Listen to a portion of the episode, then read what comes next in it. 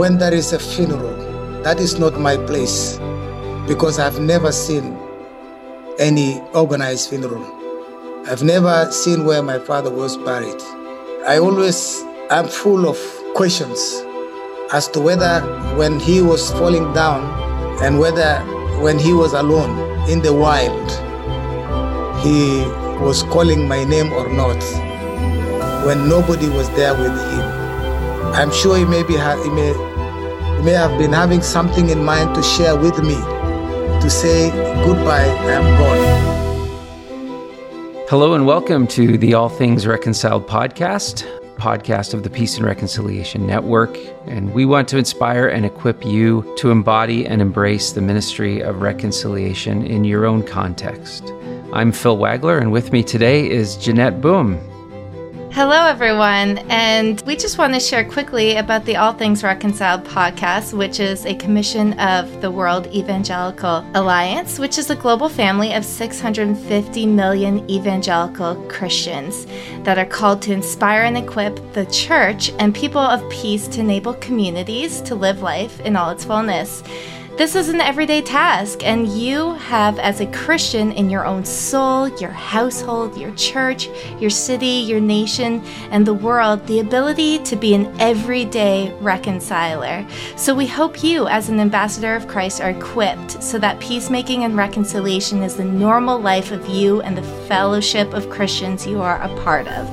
Thanks, Jeanette. And in, in this series, we've been visiting the continent of Africa with some stories and getting to know amazing people uh, that God has placed in that part of the world. And it's our pleasure today to have Bishop Arkanjelo Wani Lemi, the presiding bishop of the African Inland Church in South Sudan, with us. Welcome, Arkanjelo.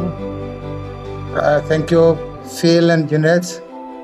Arkanjelo, it's a pleasure to have you with us. And I was wondering if you could begin just by sharing a little bit about the reality of life in South Sudan these days. You know, there's a history of conflict, and South Sudan is a very young country in the, in uh, among the nations of the world. And tell us a little bit about what is happening in South Sudan these days. I think I like the way you've um, said the realities of South Sudan. South Sudan is the newest country and one that has um, had uh, many years of civil wars. That attained its independence just 2011 after many years of war where so many people died many people got displaced properties destroyed uh, infrastructures and all this. And we just want to say thank god because in 2005 there was a peace agreement that was reached between the Republic of Sudan and the People's Liberation Army, SPLM, SPLA, in 2005. That gave then uh, South Sudan the, the right to self-determination, which culminated uh, into the attainment of independence in 2011 uh, in July. In fact, uh, uh, on the 9th, uh, just this month, we will be celebrating our independence anniversary. The question will then be, what are you really celebrating? Because immediately after our independence, uh, we plunged back to war.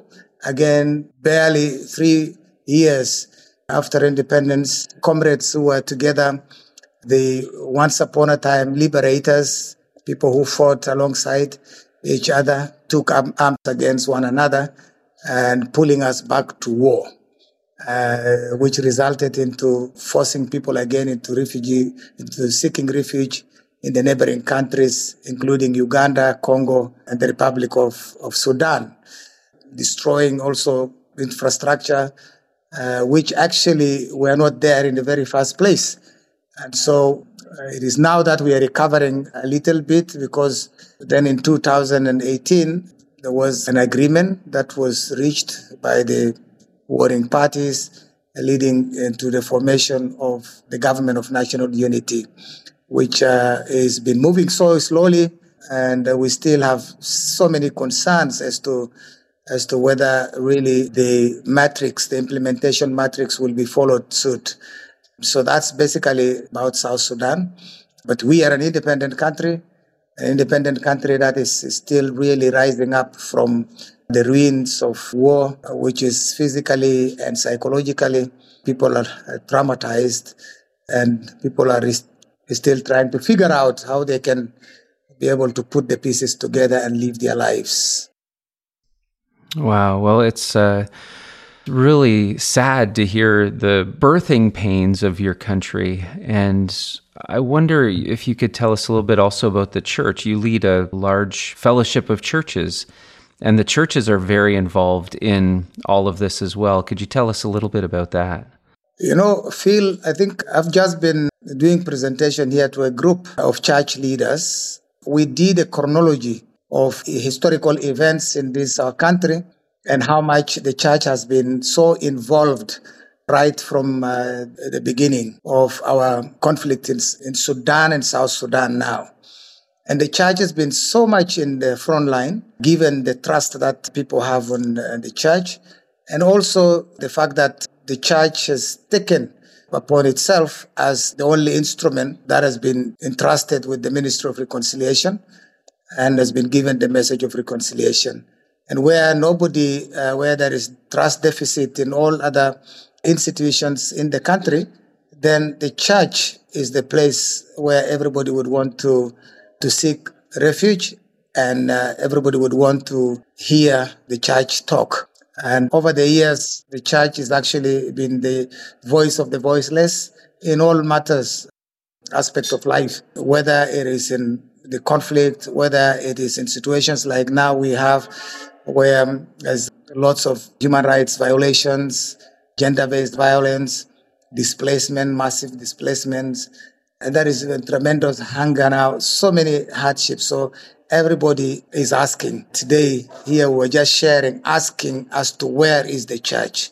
Whenever there is a problem, it is the question that comes so easily from the mouth of the people. So I would say, yes, the church has been really standing, not only in prayers, but standing in ensuring that uh, we put together our people in reconciliation, reconciling them, and also in trying to provide mediation or stand doing mediation processes where possible.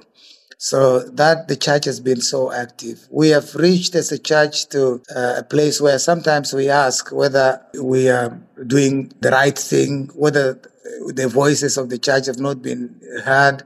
What else can we do? We actually have come to a place where we even are questioning ourselves and becoming so much wounded ourselves. So as wounded healers, we at times coil back and say, you know, if we are giving it all, who gives uh, to us? Because we also are really getting so tired and fatigued. Because in my 11 years as presiding bishop, I've never seen anything apart from just running around trying to put people together, trying to do reconciliation and counseling people and all manner of things, including now. I'm just uh, doing the same thing right now. Yes, you said a very powerful line. The line was wounded healers. And the truth and the fact of the long, long history of armed conflict, and then everyone's personal experience of how that conflict has impacted their lives. You yourself shared in one of your interviews that your own father was killed during one of these conflicts. How did that impact you, and how did God minister the truth of reconciliation in your life? Well, it wasn't easy for me, especially when it comes to the whole question of forgiveness, because it is so painful and uh, it's so difficult to resonate uh, with that pain. But I guess my Christianness and Christ being my Lord and Savior, I was able to forgive because I have no any other option but to forgive because forgiveness, as I said, is actually is not optional. It's a must for me as a Christian.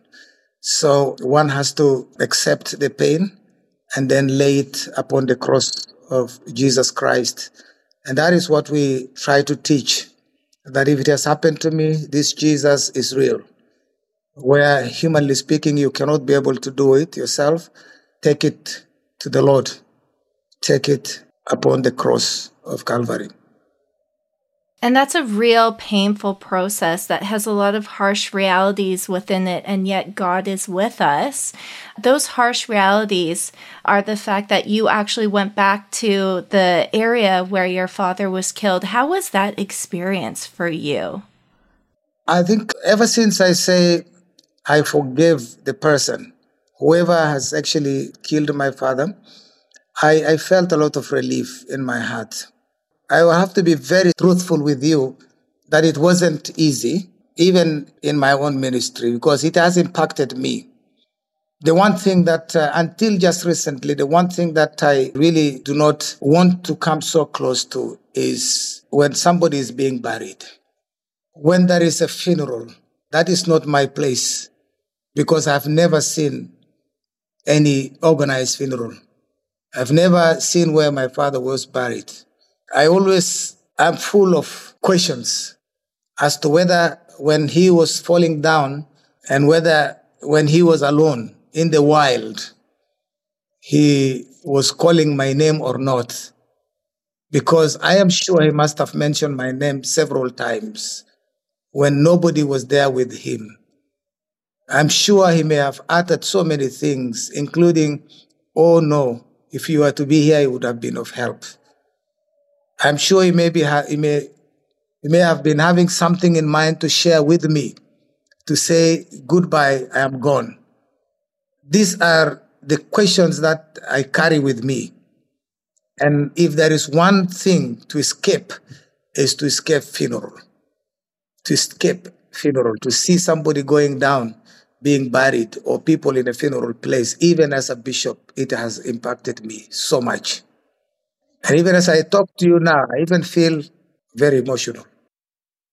I'm so sorry. Thank you so much for sharing that with us. It's it's heartbreaking to hear of a nation of people who have suffered so many injustices. Yeah. So that is that is that is my story. And I thank God for Jesus yes. that I can be able to return back, that I can be able to meet with my friends, and that I can be able to understand that it's not the entire tribe, but it must have been this one person. I don't know what was the problem. I'm not privy to anything. I do not, I can't claim to have known anything, but all that I do is one person, for whatever reason, took the life of this precious this precious life of my father. Archangel, I imagine it, you know, as you as you described, you know, now you're you're in ministry, you're you're dealing with the losses uh, all the time and helping others through it, leading uh, people through it. And I wonder uh, how how did this burden and drive in you to help your people be peace builders and reconcilers rather than engaging the hate and anger. How did that emerge? And tell us a little bit of how you're seeing that ministry of reconciliation bear fruit in South Sudan. Yeah, I think it has given me strength and it has helped me to be able to help others, even as I share. It is painful, but I've, I've gone past that now. And I'm able to share that without fear, without reservation. I'm able to share this with whoever that I meet, even in the middle of the processes that sometimes I facilitate. I share that because it has become the source of my strength. That yes, it is difficult. Yes, it is hard. But the moment you lay it upon the cross of Jesus, the moment you pronounce that forgiveness, you even feel forgiven, forgiven. Because if you've not forgiven, then it means you're holding that person in your heart. And with that, you even are not safe. So I have gone everywhere sharing these stories in, in session. When, when I know it is difficult, but I told them that as a Christian, we have no option. I love one of the lines that you said, We have been going through things, but we should not let these things keep us apart. And it's so powerful because it doesn't deny your experiences, but it does deny the power it has over your future actions and the way that you can live together. And how has Christ taught you this? Precisely, you are right that if you do not want to be haunted by the events significant, painful in your life, if you are able to let go the pain, if you are able to pray and Christ is able to forgive you because he said he will forgive us. Because I don't want to lie, I may have said so many things that I may not be able to share here. I, I hated the people themselves. I dissociate myself with friends that we were together who did not have anything whatsoever to do with the event of the killing of my father. And so it was me who was carrying the burden. And so I advise everyone who may be going through this that the only way to go free and to be able to move on is to really uh, forgive and let your life pick your life the pieces again and put together and move on. We cannot sit down, continue to mourn forever, to cry forever. Because even as we cry, crying for me is an activity. Whose shoulder shall I continue forever to lean on and cry? What will that help me as I, as I sit there and stand there? Whatever time it takes, please pick the pieces and keep moving. It has worked for me. I do not know whether it will work for somebody else, but certainly it has worked for me. It has not only strengthened me, but it has helped me to witness to many of our people that I believe and I know are going through many things similar or even worse than what I went through. So we must, as a people here in South Sudan, and I want to believe in the entire globe where uh, similar things are happening, just to be able to pray that God enters us, that God calls us to himself so that we can understand even the power of forgiveness that is given unto us. He forgave us and therefore ask us to forgive. There is nothing we can do apart from forgiving our adversaries. Arkanjelo, as the conflict now in Sudan impacts South Sudan, you know, your people have been through so much suffering and and challenge over the last few years and now waves of refugees are coming to you from Sudan. Can you tell us a little bit about that reality for your people? It's a traumatic experience to many of our people that have returned and are still returning. In the sense that they went, they left here in 2013, barely one year to many who had sought refuge, and uh, barely one, one year when they from their coming, from their returning. And so they had to again go back to Khartoum and other places where they had sought refuge earlier. Others who went in 2016 thought probably the country will not be stable again. And others may have sold property and went. Others may have decided never to really want to come back here because here wasn't so safe.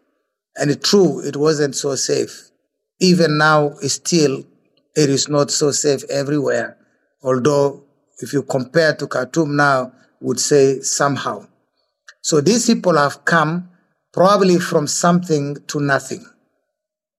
These are people who have left here, have gone, and probably putting their lives together, and their children were going to school, they were able to put some homes for themselves.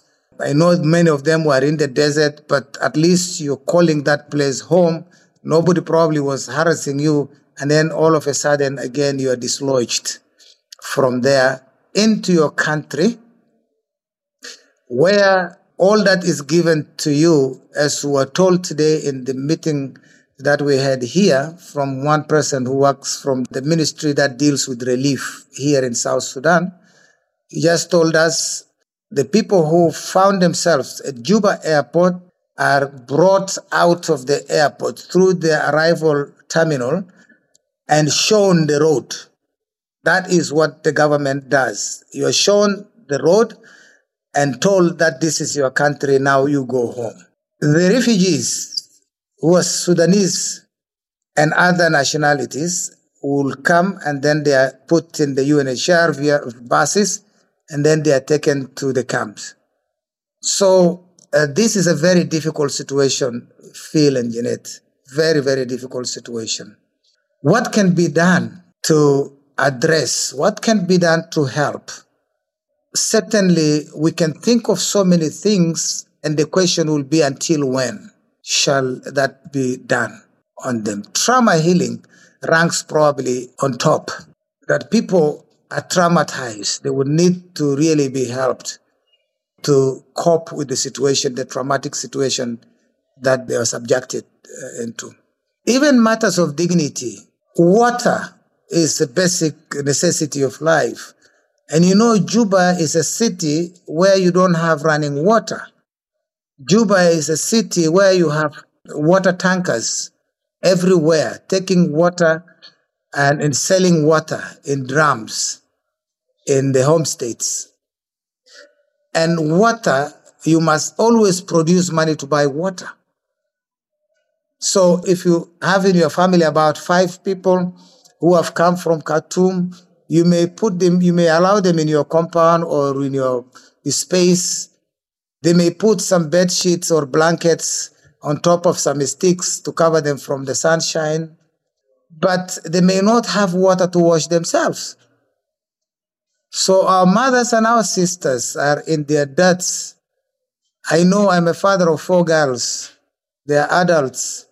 I know how much I have to care for them and how much they will need to keep clean.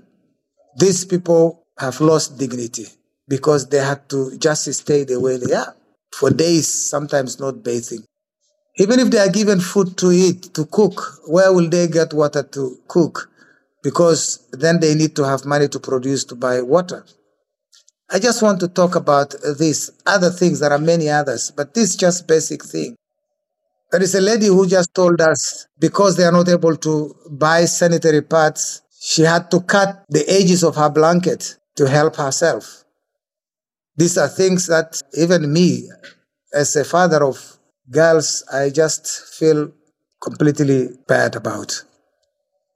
Mm-hmm. Yes. The process of reconciliation is practical and, and it requires us addressing the needs and the dignity of people. So, sharing these very real needs, the realities that people are facing of going from something to nothing, and Christ calls us to be ambassadors of reconciliation. So, as the church in South Sudan, where are the areas that you are meeting those needs, and how can the global church support and come alongside of you? You know, at the moment, what I would say is this is a high level conflict. Unless the guns go silent, it will be very difficult because even as the parties themselves engage, even if they have signed and agreed on many truths, those things did not work. And the people that are displaced at the moment themselves do not have any problem with one another. Their common problem is that they are all displaced. Their common problem, they are only they are refugees. Their common problem and interest is how do we keep ourselves safe? Where do we get food from at the moment? So reconciliation at this particular level time is practically uh, difficult at that high level. However, I think uh, it will be good to put the situation in South Sudan on the map so that uh, people can say even engage from the sides, parallel engagements with the stakeholders who may be at the periphery of the problem. And they can be engaged to begin to have conversations which conversations will release them from the trauma, number one. But number two, they will have some voice that will come out. And who knows, this might even trickle into some of these rooms and, and conferences and where the parties themselves are meeting. And the global church can also really uh, be able to engage elements from both sides who can be identified and given a neutral forum and a space, a space that they can be able to freely talk and share about the conflict, its genesis, and what they think needs to be done, and whether they can be able to reach out to any of these people. This is one thing that can be done. Number three, we can probably think of the parties, the generals that are there. Are they all in support of what is happening? How many of them, given time, they will want to come out? How many given time they would want to talk? How many given the time they would want to advise that they stop? Who are these people? Are we able to identify them? Because if they can be identified, they can be engaged. But we cannot do reconciliation if we don't have anybody to engage. I know we can reconcile people to situations. People can agree and accept the situation that they are in. And because they accept the situation that they are in, that probably will reduce the tension, it will reduce uh, the magnitude of the problem. So I tend to see difficulties, but I also see possibilities because there are people who are in the second and the third lines of the conflicts who in this world we live in are able to identify them, you know. Can people like Hamdok, the former prime minister, be engaged? He's a level-minded person who was able to run the government after the, the uprising in Khartoum.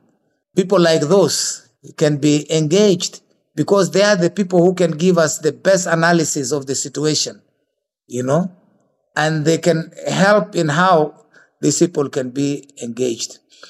Who in the world can we advocate as evangelicals, advocate for them to intervene in this world? The evangelicals in America, I understand you, there are many there. And um, I don't know whether they can be able to use that power base to pray, but also to reach out to powerful individuals in the government of the United States and do silent diplomacy, you know, engage in that with some of these people. This is something that is bigger than us here in South Sudan. We can talk to the president here. you know, we can talk. I am now going to meet with the ambassador, the US ambassador. He just called us. I don't know. I'm sure questions like you're asking might come up you know? So these are some of the things. I don't know. Thank you, Arkanjelo. Yeah, and it's this is one of the things of thank you for your courage, uh, not only in your own journey, the courage it's taking to lead and form a people who are a reconciling people. It's very encouraging. But thank you also for allowing us to get the story of South Sudan on the map and bringing at least some more awareness uh, to evangelicals uh, around the world that we can be praying and advocating, speaking, and not walking ignorantly uh, with our brothers and sisters in South Sudan. So thank you, friend, for joining us. May God bless you as you lead. Thank you so much. Let me just share this one thing, Phil. I can't uh, go without sharing this because this is what I just had today from the group we had here. I'm in a hall still.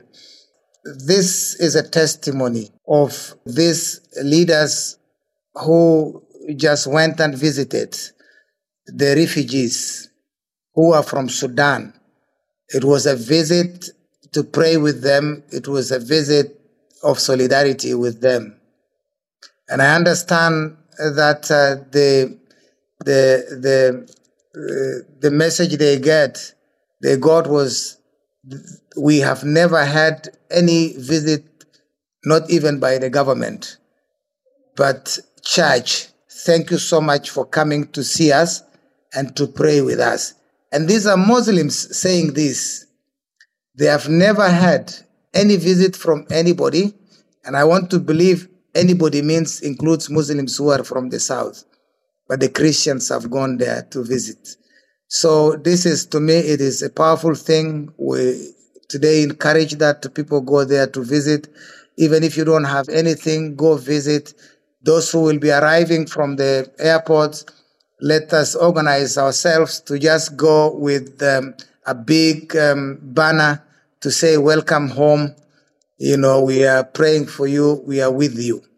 Those kind of words will help strengthen and heal the pains that people go through. And that is what we want the world, even outside there. Your word is, is of great essence. It's powerful. Thank you. Well, we're with you, Arkanjelo, and please pass on the greetings of the global church to those that you're walking with and serving. God bless you today. Thank you for joining us. Thank you, Thank Arkanjelo. you so much. God bless you. Thanks, Arkanjelo. Really appreciate you joining us today. And can we pray for you before you move into your next meeting? Yes. Heavenly Father, thank you for for our brother. Thank you for our brothers and sisters in the churches of South Sudan. Thank you for your grace and mercy and the power of forgiveness. And we pray that this the story that will be told and those who will hear it, we ask, Lord, that you would move them to live in your reconciling way. And Lord, I pray your covering over Arkanjelo, uh, that you would protect him from the evil one, that you would give him favor, that you would give him the words to say. He's being brought before magistrates and an ambassador in the next hour here. We pray that he would know what to say, that your Holy Spirit would give him the words, and that they would penetrate to the place where change and action can happen. So, Lord, we, we trust you and we pray that the beauty of the gospel will continue to shine uh, through the churches of South Sudan in these challenging days. And we lament, Lord, the brokenness and the pain. And we ask for your kingdom to come and your will to be done on earth as it is in heaven. In Jesus' name, amen. Amen. Thank you so much. Well, Jeanette, uh, what a powerful interaction with Arkanjelo. I'm thinking through a whole lot of things. Wonder what you're thinking.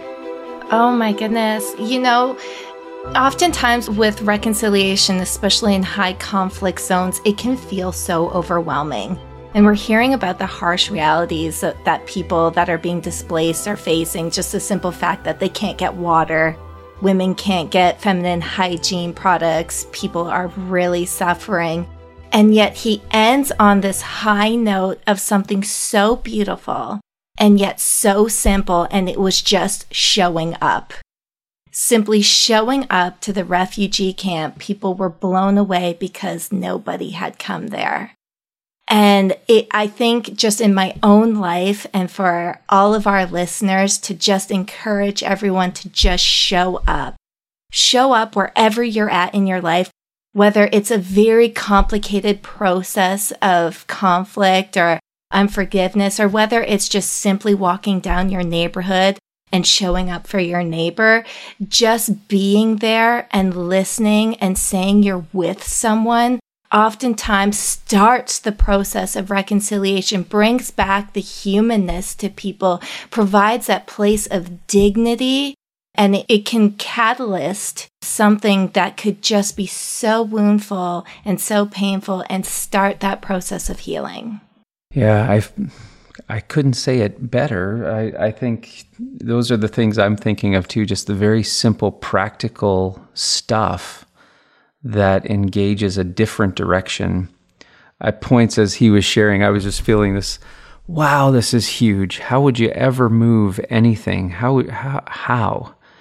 And then he, you know, highlights these stories that are just so practical. Water, like you said, feminine hygiene, showing up and visiting. So it is everyday peacemaking, right? It's just every day. We can all do it. We can all take some steps. And then there's a few who are called, like Arkanjelo, to go visit an ambassador as well. So it's uh, it takes all of us. And um, so thank you to our guest, Arkanjelo Wani Lemi of South Sudan, for joining us. And thank you for listening to All Things Reconciled, the podcast of the Peace and Reconciliation Network. I am Phil Wagler. And I'm Jeanette Boom. Please tell your friends about this podcast and other great EFC podcasts. You can follow PRN on Facebook, donate to this work through the Evangelical Fellowship of Canada using the code WEAPRN, or check out our website at reconciledworld.net. Go in peace today. Go make peace every day.